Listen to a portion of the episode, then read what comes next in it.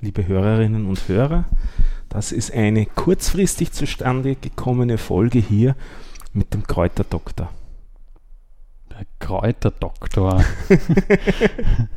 Das ist eine sehr spannende Bezeichnung, die ich in der Form noch nicht gehört habe. Ähm, Wer bist du?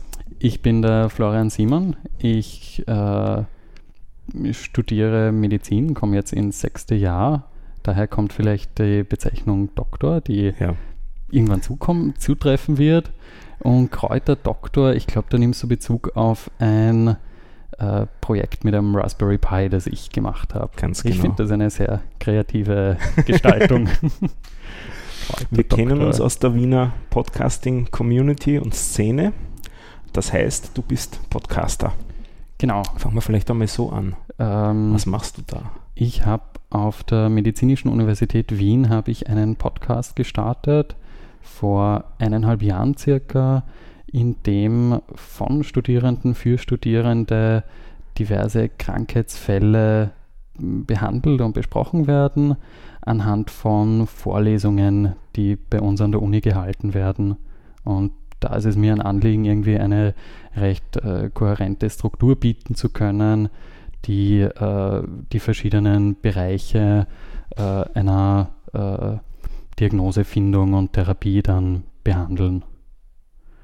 Das heißt, das ist eigentlich ein ziemlicher Nischen-Podcast, kann man sagen? Ja, würde ich, würde ich schon so sagen. Wie heißt er denn? Das heißt Interdisziplinäre Fallkonferenzen kompakt, bezogen auf eine Lehrveranstaltung bei uns im fünften Studienjahr, die heißt Interdisziplinäre Fallkonferenzen. Das hast du im Podcasting-Meetup auch erzählt und ich habe äh, im Großen und Ganzen Bahnhof verstanden, nämlich was du da wirklich dann tust und so weiter, und habe ein bisschen herumgeschaut und habe festgestellt, dass der Podcast nicht versteckt ist, wie so viele Ressourcen, die im Zuge von Lehrveranstaltungen entstehen, sondern der ist wirklich öffentlich. Genau, das war mir auch ein sehr großes Anliegen, äh, das möglichst offen und äh, frei zu gestalten. Äh, der Podcast orientiert sich primär an die Studierenden im Curriculum der Med-Uni Wien, ist aber dennoch auch für viele andere Personen interessant. Jetzt vielleicht eher aus dem medizinischen Bereich. Ich werde jetzt keine, äh, ich kläre dort keine Basisinformationen ab, äh, aber warum soll es jemanden, der im zweiten Jahr studiert, nicht auch interessieren, wie jetzt äh, äh, sich diese Symptomatik irgendwie auswirkt? Das habe ich wichtig gefunden, und ob man das jetzt uniweit irgendwie frei macht, habe ich mir gedacht, naja, kann man gleich einen Schritt weitermachen und das einfach äh, generell frei zur Verfügung stellen. Ähm, ich habe besonders interessant gefunden, das Kompakt daran, also das hat mich äh, überrascht, dass das möglich ist, auf die Art und Weise zu tun. Vielleicht beschreibst du das Format auch noch ein bisschen? Äh, es ist, st- stimmt schon, es ist ein Podcast, der eher wie eine Radiosendung oder so gestaltet ist, äh, ein, dauert maximal fünfzehn Minuten lang äh, und ist jetzt kein Expertengespräch oder Interview, sondern ich orientiere mich an den Inhalten, die in einer Vorlesung gebracht werden, und äh, verpacke die dann in einer äh, in eine Form, die, die sich äh, in einer Viertelstunde ausgeht. Also äh, und schaue ich und ich schaue auch, dass ich äh, das Thema irgendwie gut äh, umrahme und einpacke irgendwie.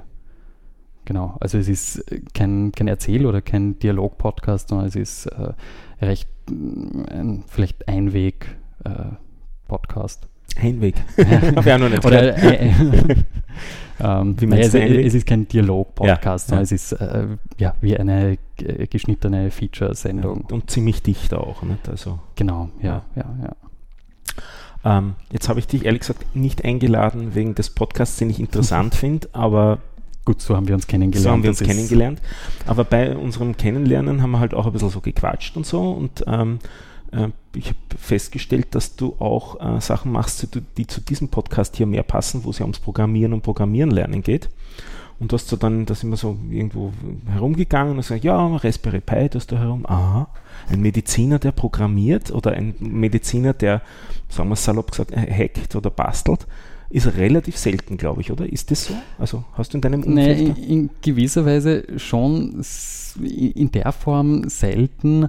Andererseits äh, in vielen chirurgischen Fächern oder sowas muss man auch recht schnell irgendwelche Entscheidungen treffen und das sind vielleicht dann auch in gewissermaßen irgendwelche Hacks, die man macht. Also ich finde das gar nicht so weit hergeholt, dass man auch in der Medizin irgendwie kreativ sein muss. Ähm, nur die Beziehung Medizin und Computertechnologie, Computerwissenschaft ist, äh, da gehört viel irgendwie an der Schnittstelle irgendwie gemacht. Also von äh, allein... Wobei ja Mediziner total viel mit Technik heute umgeben sind. Also die, die meisten Mediziner, ja, sehr viele Mediziner. Zwangsweise, nicht ja. freiwillig. Ja. Nicht unbedingt freiwillig, glaube ich. Also es wollen wahrscheinlich alle Leute das beste Computertomograph, mhm. Tomogramm irgendwie sehen, mhm. äh, aber sich nicht damit auseinandersetzen, wie das funktioniert. Und an dieser Schnittstelle finde ich es irgendwie sehr spannend, irgendwie zu arbeiten und äh, etwas zu machen. Also und es, es, ich habe es auch zum Beispiel öfters gesehen, es gibt äh, Krankenhausinformationssysteme, wo Patientendaten irgendwie elektronisch verwaltet werden und äh, die sind oftmals äh, recht fern von der Realität irgendwie gebaut und teilweise dann ähm, vielleicht weniger erprobt oder so, dass sie möglichst viele Anwendungsbereiche bearbeiten können, aber dann keinen spezifischen Anwendungsfall richtig gut machen. Also gibt es irgendwie, ich habe das auf einer Ambulanz irgendwie öfters beobachtet, dann gibt es irgendwie drei Felder, ähm, Diagnose der Patientin, Therapie der Patientin und dann gibt es noch ein Feld für Zusatz. Und die Ärztinnen und Ärzte schreiben dann meistens alles einfach in das Zusatzfeld, um sich einen Klick zu ersparen. Also es ist oft schon irgendwie eine Lösung da, aber sie wird nicht verwendet. Und das finde ich recht schade. Und das ist vielleicht im Bereich der Medizin auch mehr als in anderen Bereichen, aber das kann ich jetzt auch nicht so gut sagen, weil ich in andere Bereiche halt nicht so detaillierte Einblicke habe. Was mich noch sehr interessieren wird, bei dem Medizinstudium, lernt man da auch mit dieser Technik umzugehen oder lernt man auch, noch weitergehend gesagt, zu verstehen, wie diese Technik funktioniert? Wir haben im ersten Studienjahr gab es einen kurzen Block über Radiologie, wo man äh, Röntgen und die äh, Funktionsweise von C T und Magnetresonanz äh, lernt, wie das auf äh, atomarer Ebene passiert. Aber in weiterer Folge wird dann oft irgendwie ja nie, nicht so genau darauf eingegangen, auf die Funktionsweise. Ähm, Und oftmals wird auch einfach vorausgesetzt, dass man irgendwie dann die Geräte bedienen kann oder es dann eh äh, Personal gibt, das dafür geschult ist. Und äh, es gibt in, was weiß ich, wie vielen Krankenhäusern unterschiedliche Krankenhausinformationssysteme, die dann unterschiedlich ablaufen und äh, es wird vorausgesetzt, dass, naja, wir Digital Natives sind und uns dann in einer Woche irgendwie eingearbeitet haben und dass das funktioniert. Was in vielen oh, Fällen Wunder. wahrscheinlich auch... Äh, gewissermaßen der Fall sein wird, aber es ist doch eine vielleicht etwas gefährliche Annahme. Ich finde das ganz interessant. Ich habe äh, technische Physik studiert an der T U, nicht vollständig, aber große Teile und habe zum Beispiel dort äh, Computertomographen rechnen müssen. Mhm. Also das, es gab eine Wahlveranstaltung, wo man halt auch solche Geräte sozusagen gerechnet hat, also die linearen Gleichungssysteme dazu aufstellen hat müssen und so weiter. Das finde ich ganz spannend. Äh, ganz anderer Aspekt, ich bin äh, einmal jährlich zu einer Kontrolluntersuchung in einem großen Wiener Krankenhaus, äh, wo ich Ultraschall erlebe und finde es sehr spannend, ähm, dass äh, man da mit den Ärzten, wenn man da regelmäßig hinkommt, ins Gespräch kommt. Also in, insbesondere Ultraschallärzte, äh, ich weiß nicht, wie da die richtige mhm. Bezeichnung ist, Radiologen. Radiologie, ja. Ähm, sind sehr äh, auskunftsbereit und ähm, immer wenn ich dann sage, ja, ich habe einmal Physik studiert und so weiter, dann zeigen sie mir auch bereitwillig äh, gerne, wie, was sie jetzt ger- genau machen und wie sie das mhm. machen. Und äh, einer war überhaupt besonders äh, toll, der hat mir dann die Unterschiede zwischen der neuen Generation, die sie jetzt haben, und der Generation von Geräten, die sie vorher hatten, gezeigt. Und hat sozusagen die alten Aufnahmen aus dem Archiv rausgegangen. Scha- schauen Sie mal, wie toll das jetzt ist und so weiter. Also der war richtig begeistert davon. Und das ist halt ein Aspekt, den ich sonst irgendwie nie bei so, bei so Untersuchungen erlebt habe, dass da die Leute halt äh, doch auch begeistert sind von der Technologie, mit der sie da arbeiten äh, müssen. Ich glaube, da ist gerade die, die Radiologie eh ein Bereich, wo sich sehr viel irgendwie noch äh, irgendwie entwickeln wird in nächster Zeit, wo man auch diese technologischen Sprünge irgendwie bei Ultraschallgeräten oder so mhm. auch äh, alle paar Jahre irgendwie feststellen kann. Also ähm, in, auf einer Ambulanz, wo ich war, hat es halt in einer Kabine das neue Gerät gegeben von zweitausendfünfzehn und, und äh, im Raum daneben eins, auf dem noch Windows zweitausend gelaufen ist, äh, und man hat dann schon manche Sachen viel deutlicher und viel besser auf dem neuen Gerät gesehen. Also jetzt unabhängig jetzt vom Betriebssystem oder so, ja, ja. aber einfach die, die, die Qualität wird der, der Schallköpfe oder sowas, ja. da, da ist schon auch viel dabei, was sich entwickelt. Ja, nein, ich finde das immer ganz, ganz spannend. Also aus dem, aus dem Studium selber kommt deine Programmierambition aber nicht oder deine Bastelambition nicht. Die gibt es schon länger. Das, das gibt es schon länger, ja. ja. ja. Ähm, Wie ist das bei dir entstanden? Weißt du das noch? Oder? Ähm, ich ich, ich habe zum Beispiel äh, nicht gern Computer gespielt, sondern ich habe geschaut, wie die Spiele funktionieren. Okay. Also wenn ich jetzt diese Grafik austausche und dann das Spiel starte, ah ja, dann plötzlich taucht sie auf, aber ja. taucht dann doch nicht immer auf. Ja, da gibt es wahrscheinlich äh, um neunzig Grad gedreht oder sowas, dieses äh, Dings noch einmal. Also ich habe gerne Sachen auseinandergenommen und äh, habe mir gerne angeschaut, wie etwas funktioniert. Ähm, irgendwann, ich glaube, das war in der ersten Klasse Gymnasium, hat mir jemand gezeigt, wie man, äh, wie Websites eigentlich aufgebaut sind, dass das nur Quellcode ist, wo etwas referenziert und verlinkt ist. Und ich glaube mit, das war so circa in der dritten Klasse, habe ich mich dann irgendwie mit H T M L und C S S beschäftigt, wie man äh, etwas gestalten kann oder vorhandene Websites irgendwie ändern. Und dann ist zwangsweise irgendwie noch äh, JavaScript und äh, P H P dazugekommen ein bisschen. Ähm, und ich weiß nicht, jetzt, wenn man jetzt dreizehn ist und sich dafür interessiert, gibt es, was weiß ich, wie viele Online-Kurse, wo man sich damit näher auseinandersetzen kann. Und ich kann äh, Android- und iOS-Programmierung über YouTube-Videos äh, kostenfrei lernen.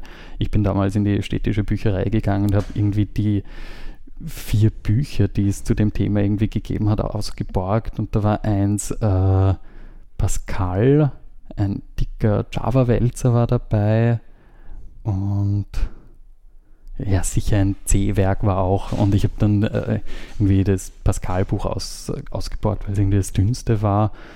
Und äh, die ersten Kapitel habe ich irgendwie dann überflogen, weil ich äh, ja, mich die Speicherverwaltung irgendwie dann auch nicht so interessiert hat, wie das jetzt auf äh, Prozessorebene irgendwie fu- funktioniert. So, ich wollte ein bisschen weitergehen und dann gab es irgendwie ein Kapitel, wo Basissachen äh, erklärt wurden und dann irgendwann war mir das Buch zu komplex und mir haben irgendwie ein paar Kapitel dazwischen gefehlt.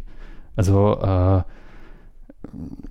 das ist, das ist mir auch irgendwie bei äh, Zeichenlernbüchern so gegangen. Also wie kann man einfach ein Pferd zeichnen? Ja, man fängt mit einer Ellipse an und eine zweite Ellipse ist der Kopf und dann irgendwie die Beine.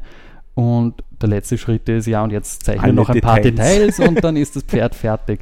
Und so ähnlich ist es mir mit dem Buch irgendwie auch gegangen. Ich meine, ich habe gemerkt, okay, wenn ich jetzt, ich kann die Variablen irgendwie ähm, äh, beschreiben und wenn ich die addiere, kommt dann ein Wert raus und den kann ich in Variable C speichern. Äh, aber das war das eine Kapitel und das nächste Kapitel hat irgendwo viel mehr vorausgesetzt, als ich irgendwie gewusst habe. Also da bin ich dann irgendwie äh, auch bald wieder ausgestiegen ähm, und bin dann ja irgendwie mit äh, Webtechnologien ein bisschen hängen geblieben und habe äh, WordPress-Themes ein paar gestaltet und irgendwie äh, mehrere kleine Websites oder Mikroprojekte oder so, die ich äh, gehabt habe. Klingt alles sehr selbst getriggert und sehr wenig ähm, von der eigentlichen Schule profitiert da. Da gäbe es ja auch Informatikunterricht, nicht?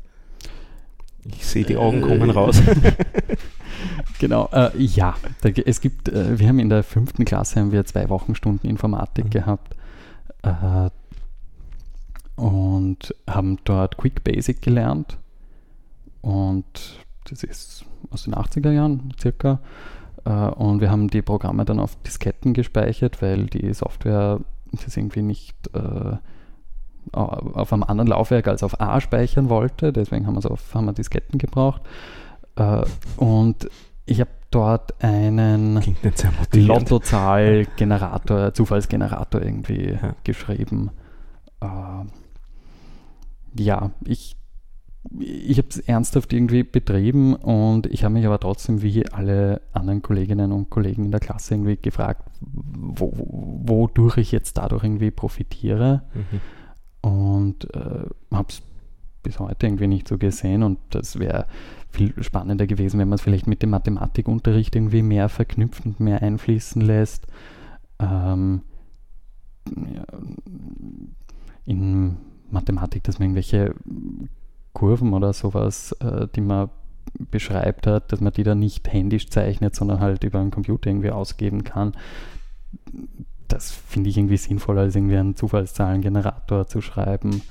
Und das war das eine Semester, das wir gehabt haben, und im zweiten Semester ist es dann über äh, Bedienung von, vom Office-Paket irgendwie gegangen.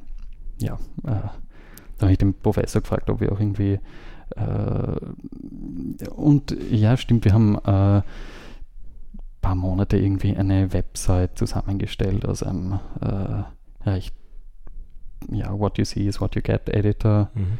Und dann habe ich den Lehrer irgendwie gefragt, ob wir auch JavaScript oder so lernen. Er hat gesagt, ah nein, das ist diese neue Sache. Ich habe gesagt, naja, das ist von neunzehnhundertneunundneunzig, das ist jetzt auch schon ein paar Jahre her, dass das gibt. Na, na das ist zu neu, das, das macht er jetzt nicht. Ja.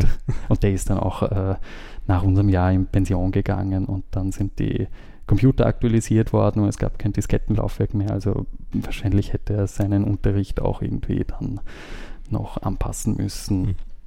Also ja, das war der Unterricht, den ich an der Schule irgendwie erlebt habe und da ist leider nicht so viel irgendwie mitgeliefert worden, was dann irgendwie alltagstauglich oder so ist. Weil ich glaube auch die, äh, die Sachen, die wir in der Bedienung von Office-Paketen irgendwie gelernt haben, äh, würden viele andere Leute auch sich selbst aneignen können, wenn man einmal gezwungen ist, sich damit auseinanderzusetzen. Also Tabellenkalkulation oder so macht man vielleicht nicht in der Freizeit unbedingt, aber wenn man dann einmal in einem Büro oder sowas, wenn es einmal notwendig ist, was zu machen, äh, wird man sich das wohl oder übel selbst anschauen müssen. Und du hast deine Webgeschichten dann übers Internet gelernt? Ja, großteils. Ich überlege gerade, wann das ist, auch schon ein bisschen her. Äh, ich habe zwei Bücher gehabt, eins äh, eins über H T M L und X H T M L, was irgendwie damals äh, aktuell war, und einmal C S S und dann noch über Ajax, über ähm, JavaScript und serverseitige Kommunikation, und dann habe ich irgendwie mich über Online-Foren und das aufkommende YouTube irgendwie auch äh, informiert. Ja, und jetzt glaube ich, dass ich nach wie vor recht äh, nicht so viel Ahnung in den Basisbereichen irgendwie habe, aber recht pragmatisch vorgehe bei Problemstellungen, die ich lösen möchte. Also ich habe mir das auch gedacht, ich kann jetzt nicht unbedingt etwas in Python schreiben, aber nachdem es auf dem Raspberry Pi irgendwie äh, so komfortabel mitgeliefert wird und äh, viele Bibliotheken einfach auf Python basieren, ja, bin ich halt irgendwie gezwungen, die Sprache zu verwenden, und dann setze ich mich damit auseinander und das funktioniert dann auch irgendwie, die Eigenheiten von der, dieser oder jener Sprache irgendwie sich anzueignen. Das heißt, das Krautbeet-Projekt ist als Idee einmal entstanden bei dir? Genau, also das Krautbeet, das ist das Projekt, das ich irgendwie gemacht habe. Das ist ein ähm, von Ikea gibt es ein äh, Gewächshaus-Set, und ich wollte das irgendwie aus der Ferne irgendwie beobachten, wie es den Pflanzen und den Sprösslingen irgendwie geht, und habe dann ja, überlegt, was man machen kann, und da ist ein Raspberry Pi irgendwie recht sinnvoll erschienen, dem ich, äh, dem ich eine Kamera versehen kann und dann auch noch einen äh, Temperatursensor, und dann äh, weiß ich, kann ich nachschauen, irgendwie, wie äh, es den Pflanzen jetzt derzeit geht und welche Temperatur irgendwie dort herrscht. Ähm, du hast das jetzt so fast salopp in einem Satz gesagt. Also, wie bist du zu der Idee gekommen, Raspberry Pi dafür zu verwenden?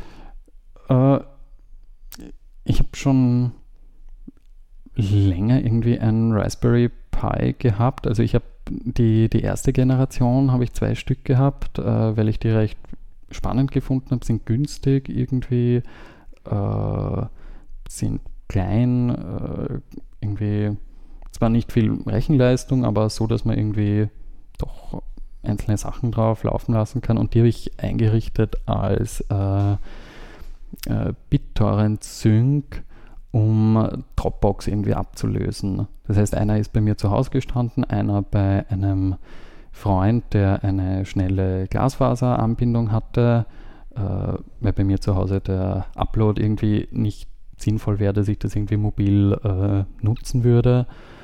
Und äh, BitTorrent Sync heißt mittlerweile, mittlerweile Resilio und äh, basiert auf dem BitTorrent-Protokoll, um Daten irgendwie auszugleichen. Das, also das war das erste Projekt, das ich mit dem Raspberry Pi gemacht habe. Äh, aber da habe ich nur irgendwie fertige äh, Bibliotheken verwendet und äh, installiert und ein Skript, das halt die ganze Zeit läuft. Und abgesehen von den Raspberry Pis selber ist das eigentlich ein reines Softwareprojekt, nicht?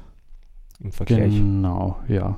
ja. Und beim jetzigen äh, Projekt, äh, da ist irgendwie der Raspberry Pi Zero kurz davor rausgekommen, der nur fünf Pfund irgendwie kostet, also noch viel günstiger ist äh, und braucht wenig Strom und ist sehr klein. Und äh, deswegen habe ich den irgendwie für sinnvoll erachtet. Und auch mit den äh, äh, Ports, die der hat, ist es auch recht äh, einfach, irgendwie eigene Elektronik dann auch dran zu hängen. Ähm, diese Elektronikkomponenten, die du dort dran gehängt hast, vielleicht sagst du noch mal kurz, was das ist. Also es ist eine Kamera, die dranhängt. Das ist die offizielle Raspberry Pi Kamera, die es gibt. Die ist über einen so ein Flachbandkabel angeschlossen. Das ist ein, eine eigene Steckerverbindung, die es gibt. Und sonst habe ich noch einen Temperatur-, Luftdruck- und Feuchtigkeitssensor. Der ist angeschlossen über I zwei C, das Protokoll. Und dann ist noch ein kleiner Bildschirm angehängt. Das ist einer, wie es früher in den äh, Nokia drei eins eins null, fünf eins null eins null Geräten irgendwie verbaut war. So ein, ich glaube, vierundachtzig mal achtundvierzig schwarz-weiß äh, Bildschirm. Wie hast du rausgefunden, was da dazu passt? Zum Raspberry Pi mhm. selber? Ähm, ich bin davon ausgegangen, wenn der Sensor irgendwie I zwei C spricht und der Raspberry Pi I zwei C spricht, dass man die verbinden kann, und äh, ja, wenn man kurz danach im Internet sucht, äh, gibt es auch schon Leute, die das selbstverständlich gemacht haben und dann irgendwie die Werte auslesen können, und der Bildschirm ist auch so weit verbreitet, dass der mittlerweile irgendwie ein Standard für solche kleinen Projekte irgendwie geworden ist. Also auch über Internetrecherche? Ja, genau, genau. Ähm, Ja. Jetzt hast du gesagt, da spielt jetzt Python auch noch mit. Welche Rolle hat der Python in dem Projekt? Ähm, ähm,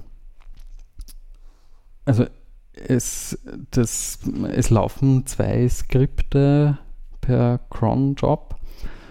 Das eine ist die Twitter-Anbindung, die stündlich ein Foto macht und äh, als Wasserzeichen dann die Temperatur einbettet.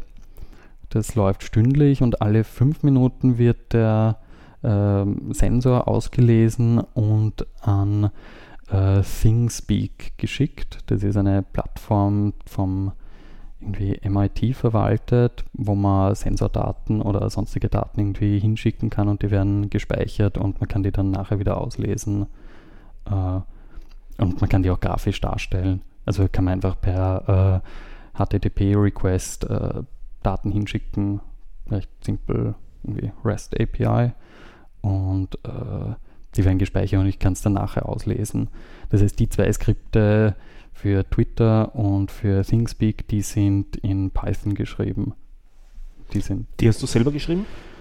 Naja, selber zusammenkopiert und dann soweit adaptiert, dass sie. So ist Programmieren, nicht?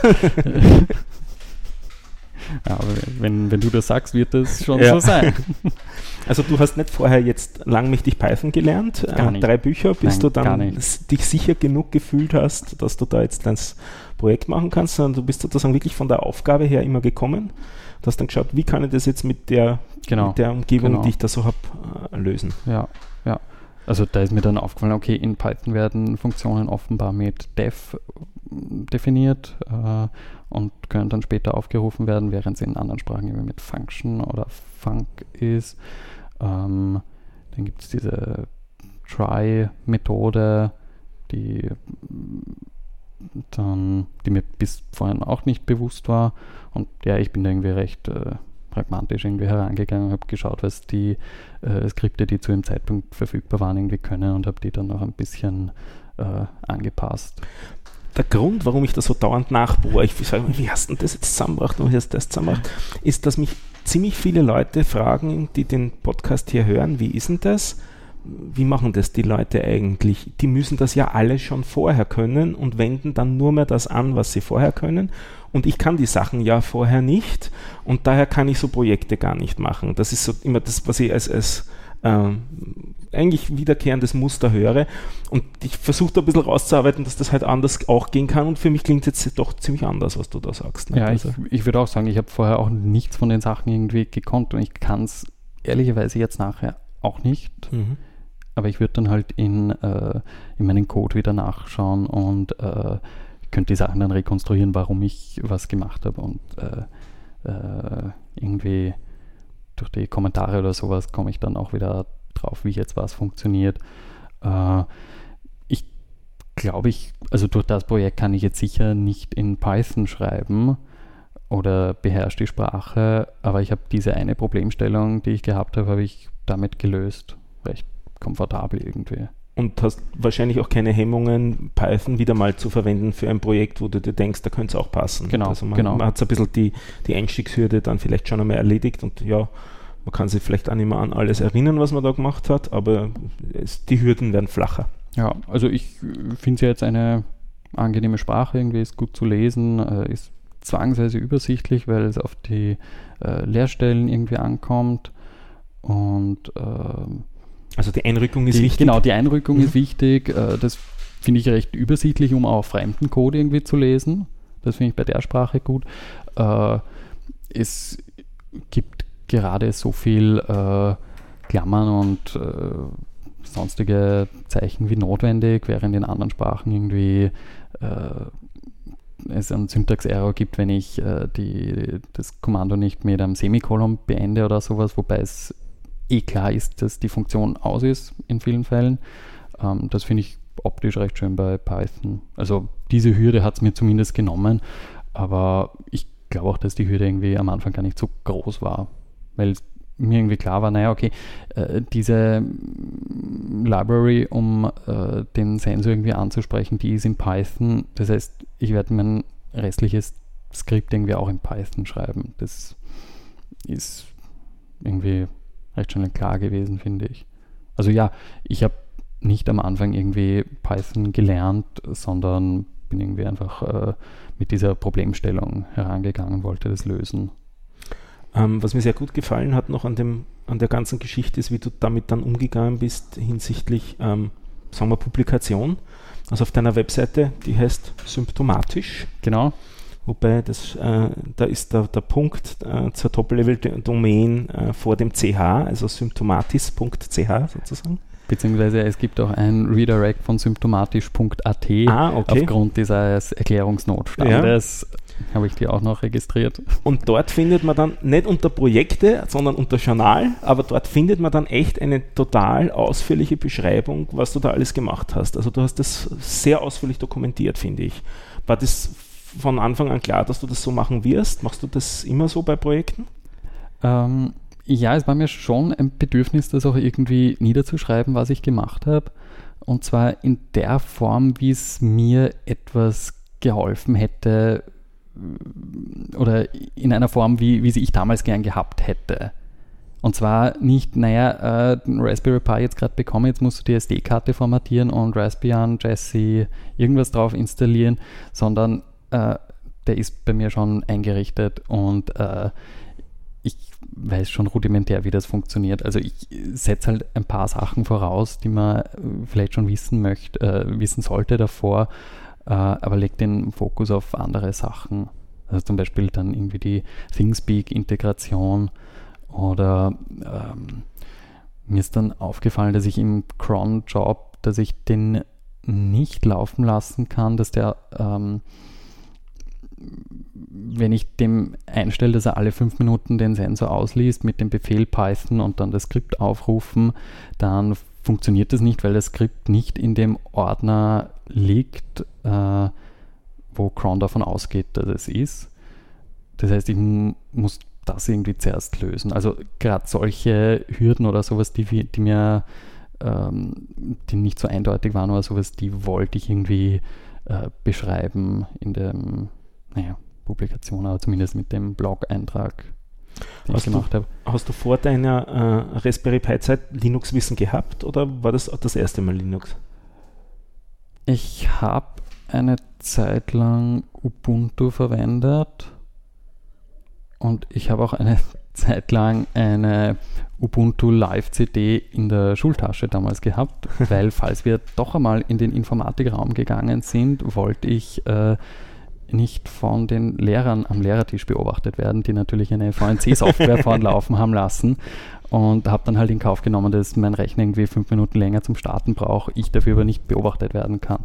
Und ich habe dann trotzdem etwas auf Wikipedia recherchieren können ja. und nebenbei vielleicht noch was anderes machen, aber äh, ich bin dabei nicht beobachtet worden und das war es mir irgendwie wert. Also ein bisschen habe ich mich mit äh, Linux davor auseinandergesetzt. Und zu Hause habe ich auch eine Zeit lang äh, auf einem Rechner Ubuntu installiert gehabt, weil mir, ich weiß nicht, die Grafikkarte eingegangen ist und dann die Windows-Lizenz nicht mehr gepasst hat. Mhm. Und ich habe mir gedacht, ja, egal, äh, zum Surfen und Texte schreiben oder sowas brauche ich nichts anderes. Und auch wieder nicht vorher drei Bücher gelesen, sondern installiert und los geht's? Ja, in dem Fall, in dem Fall schon. Da gab es eine Zeit lang äh, bei den Computermagazinen, C T oder sowas, gab es hin und wieder irgendwelche äh, Linux-Distributionen, die dabei gelegen sind. Und äh, da habe ich dann einmal installiert. Aber ich glaube, das war irgendein Ubuntu damals. Ja, also einfach verwendet, weil ein grafisches Benutzerinterface, ja, kann man, glaube ich, recht schnell bedienen. Das äh, ist nur ein anderer, äh, eine andere Geschmacksrichtung irgendwie, wie dann was ausschaut. Und die, mit der Systemarchitektur darunter habe ich mich zu dem Zeitpunkt noch nicht auseinandergesetzt, muss ich sagen. Ähm, ich komme wieder zurück zu deiner Dokumentation auf deiner Webseite, mhm. was ich äh, gefunden habe, dass du auf sehr viele Details richtig Wert legst. Ähm, was mir wirklich aufgefallen ist, das habe ich, glaube ich, noch nie bei einem Projekt so genau gesehen.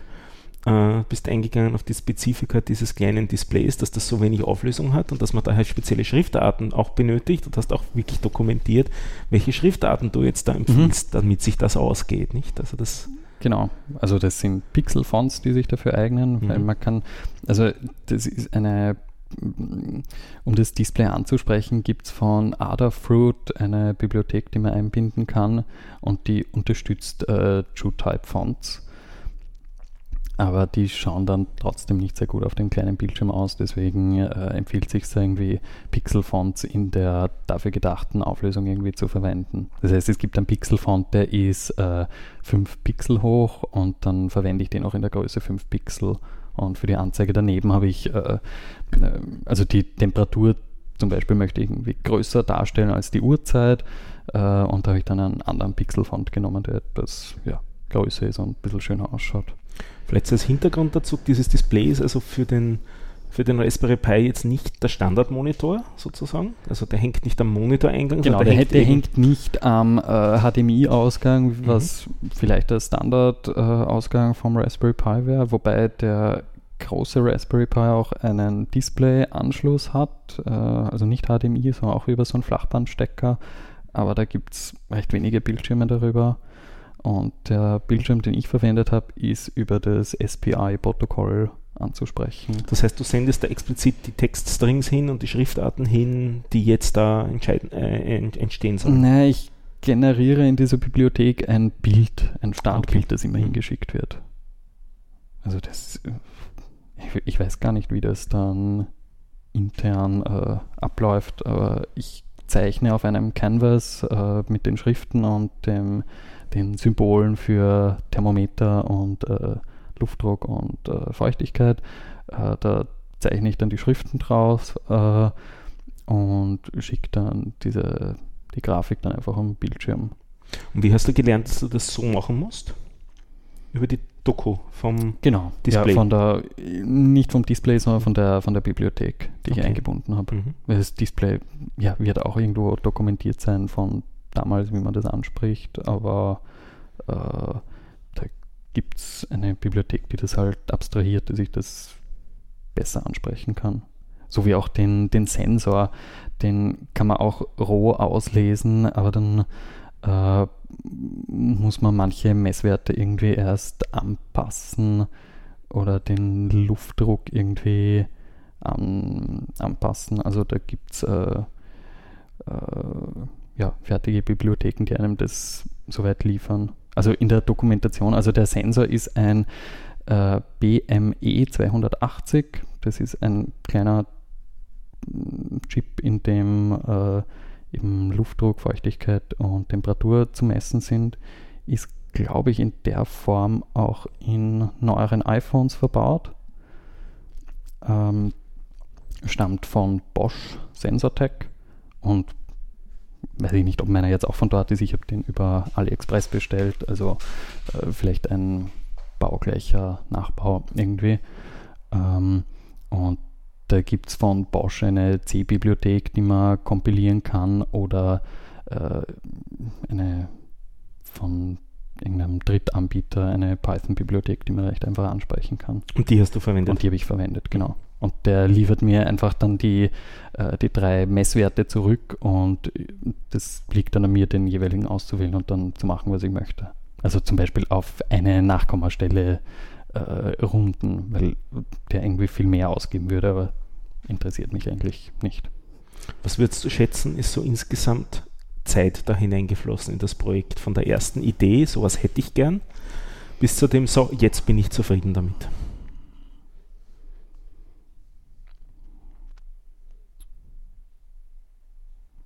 Naja, ich, ich tue mir immer recht schwer, irgendwie Zeiten abzuschätzen. Sollte ich mir vielleicht äh, für die fürs spätere Leben einmal angewöhnen. Ähm, mir geht es ja äh, naja, gar nicht um die so Details, sondern was halt die, die, damit Leute ein Gefühl bekommen können, Hörerinnen und Hörer, ist das ein Projekt, ja, wo so man sich ein Jahr Zeit nehmen muss für? Ich Oder geht es an einem Wochenende? Wo ist so da der Rahmen, den man sich äh, vorher geben sollte? Also aus, aus meiner Sicht ein längeres Wochenende, weil ich mich in vielen Bereichen noch nicht so ausgekannt habe. Also ich würde so auf also vielleicht dreißig zwei bis fünfzig Stunden oder sowas ah, okay. äh, ja. denken. Ja, aber das war auch äh, inklusive überlegen, wie ich jetzt den Raspberry Pi irgendwie sinnvoll drauf montiere. Mhm. Und äh, welche Kamera und wie ich die Kamera drauf montieren kann, also inklusive diese Überlegungen. Sonst äh, vom Computer gesessen und die Sachen geschrieben, vielleicht fünfzehn, sechzehn Stunden sowas, äh, um, mich, um mich einzulesen. Und ich habe jetzt gestern noch äh, zwei Kleinigkeiten ausgebessert. Ich habe jetzt auch noch die äh, äh, C P U-Temperatur wird jetzt auch noch auf dem Bildschirm angezeigt und mhm. der H T T P-Response äh, von ThingSpeak, weil ich drauf gekommen bin, dass manchmal irgendwie Messwerte nicht ankommen und ich jetzt genau wissen möchte, woran das liegt. Ob da irgendwie bei mir das Problem liegt oder... Also hast du naja. noch Erweiterungspotenzial gefunden. Genau, genau. Da waren auch, waren auch ein paar einzelne Pixel auf dem Bildschirm frei. Mhm. Schön. Genau. Ja, sonst Zeiten einschätzen finde ich etwas schwierig, weil ja dann... lese ich halt auch in der Straßenbahn oder so die Doku zu der Library oder so. Also ich tue mir da recht schwer, irgendwie das äh, zu quantifizieren. Also es ist nicht so, dass du jetzt dich da hinsetzt und jetzt will ich das aber fertig kriegen, sondern du, du gibst dir da auch die Zeit und, und arbeitest sozusagen parallel zu deinem normalen Leben an diesem Projekt immer wieder mal, wie es sich gerade ergibt. Ja, ja. Also ich meine, es, es ist bei mir in den Semesterferien entstanden. Das heißt, ich habe jetzt nicht irgendwie am nächsten Tag irgendwie früh aufstehen müssen oder so oder diesen externen Faktor gehabt. Äh, ich finde es persönlich dann auch manchmal schwierig, irgendwie mir Ziele zu setzen, was ich an dem Tag erreichen möchte und dass ich dann nachher äh, mich auch wieder davon distanzieren kann, sondern dann denke ich mir, ja okay, jetzt habe ich das erreicht und eigentlich der nächste Schritt ist jetzt äh, dieses und jenes und das könnte ich ja jetzt eigentlich auch noch machen und dann braucht es aber viel mehr Zeit, als ich eigentlich äh, mir nehmen würde. Also das fällt mir doch etwas schwer. Ja. Und jetzt ist das Projekt abgeschlossen? Ja, jetzt hat das Projekt gerade Sommerpause, ähm, weil ich jetzt äh, in letzter Zeit irgendwie Prüfung hatte und mich auch nicht um die Pflanzen kümmern konnte. Ja. Aber der ThingSpeak-Teil davon läuft zumindest zurzeit weiter und misst die, äh, äh, liest den Sensor jetzt alle fünf Minuten aus und ich kann nachschauen, wie warm es im Zimmer gerade ist. Und du verwendest das, hast gesagt, um es remote überwachen zu können? Das heißt, du genau, ich, kann's nicht, ich kann nicht steuern. Also ich ja. habe auch keine...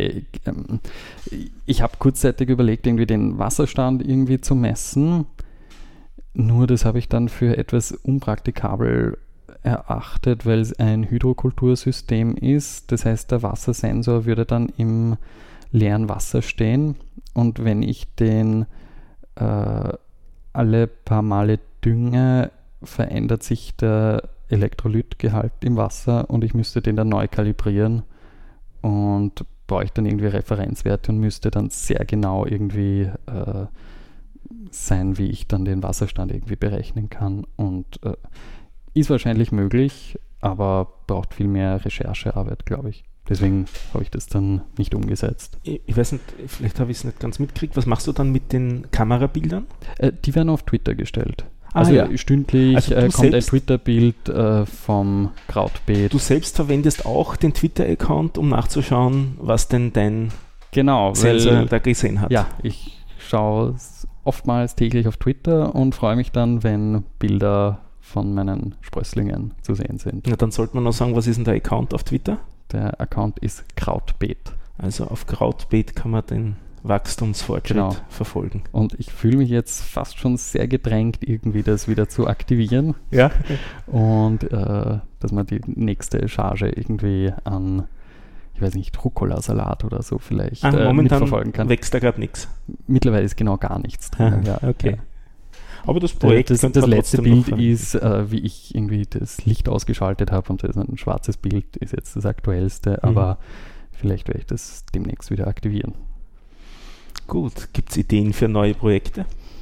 Äh, ich finde äh, diesen äh, E S P zweiundachtzig sechsundsechzig recht sympathisch. Das ist ein kleiner Mikrocontroller mit Wi-Fi eingebaut, hat acht Pins unten, spricht auch das I zwei C Protokoll und da könnte ich den gleichen B M E zweihundertachtzig Sensor auch anhängen und äh, diesen und dann auch direkt an ThingSpeak schicken, weil das ja nur ein H T T P Request ist. Und da bin ich jetzt am Überlegen, was ich mit dem irgendwie machen könnte. Ich habe das, ich habe die Idee auch schon letzten Winter gehabt, äh, wie ich festgestellt habe, dass im Haus meiner Oma irgendwie nur äh, dreißig Prozent Luftfeuchtigkeit hatte und das aber für die Lunge etwas besser wäre, wenn es mehr hätte. Und jetzt kommt der Mediziner wieder zum Und dann könnte Tragen. ich bei, ins Haus meiner Oma so einen kleinen Mikrocontroller hinstellen, der dann auch alle zehn Minuten äh, die Luft analysiert und äh, ich schaue dann, habe dann zu Hause eventuell ein Status-Display, wo die aktuellen Messwerte angezeigt werden oder ich kriege eine äh, Twitter-Benachrichtigung, äh, ja, ist jetzt gerade wieder unter vierzig Prozent gefallen und dann rufe ich meine Oma an und sage ihr, sie soll den Luftbefeuchter wieder auffüllen. Direkt? Oder so. Der könnte kein Display ansteuern. Also das, das äh, doch, kann der schon. Ah, kann ja, er schon über auch. I zwei C kann man ja. ein O L E D-Display anstecken. Das, das geht auch. Das ging ja auch. Genau. Also ein könnte meine Oma auch sehen, wie viel ja, Feuchtigkeit sie hätte. Jetzt genau, genau. Was tun soll. Genau. Naja, sie hat eh ein äh, Hygrometer ja. also, okay. hängen. Also eigentlich geht es darum, es sie zu um kontrollieren. Die Schnittstelle, ja genau. Genau. Oder in einem anderen Zimmer, wo äh, mein Klavier, mein Flügel steht, der hat es auch gern um die fünfundvierzig Prozent Luftfeuchtigkeit und mhm. in der Heizperiode kann es sein, dass in dem Raum irgendwie dann äh, doch der Luftbefeuchter irgendwie kein Wasser hat und ich nicht nachschaue. Also für solche Fälle, glaube ich, wird dieser kleine Mikrocontroller auch reichen und man braucht nicht unbedingt einen Raspberry Pi. Wobei der neue Raspberry Pi Zero W mit einem eingebauten Wi-Fi-Chip auch sehr, sehr reizvoll ist. Und hat auch, ähm, mittlerweile habe ich so einen auch, nur der, das Krautbeet verwendet eine Antenne mit, äh, für Wi-Fi. Ähm, und der kleine hat einen besseren Empfang als die große Stabantenne, was ich ah, sehr ja. beachtlich finde. Also wirklich gut verbaut, ja. dass die Firma da gemacht hat. Ja, ja, erstaunlich cool. gut, ja. Also ja, das habe ich äh, vor, nochmal zu machen und dann vielleicht als nächsten Artikel in Journal zu posten. Gut, dann sagen wir vielleicht noch, wo findet man dich oder Sachen über dich? Ähm, äh, wahrscheinlich am besten über Twitter, mhm. Florian Simon, kann man mich kontaktieren. Und die Webseite, wie gesagt, war symptomatisch. Symptomatisch oder symptomatisch.at, je nachdem. Genau, wo auf der Startseite ein Link zu meinem Twitter-Handle ist und sonst nicht so viel. Genau. Weil ich mir oftmals Zeit für andere Projekte eher nehme als ein Redesign meiner Website, das auch schon lange ausständig ist. Gut, dann sage ich danke fürs Kommen und fürs Mitmachen hier beim Podcast. Ja, vielen hoffe, Dank für die Einladung. Wenn es ein neues Projekt gibt, dass wir wieder davon hören. Danke.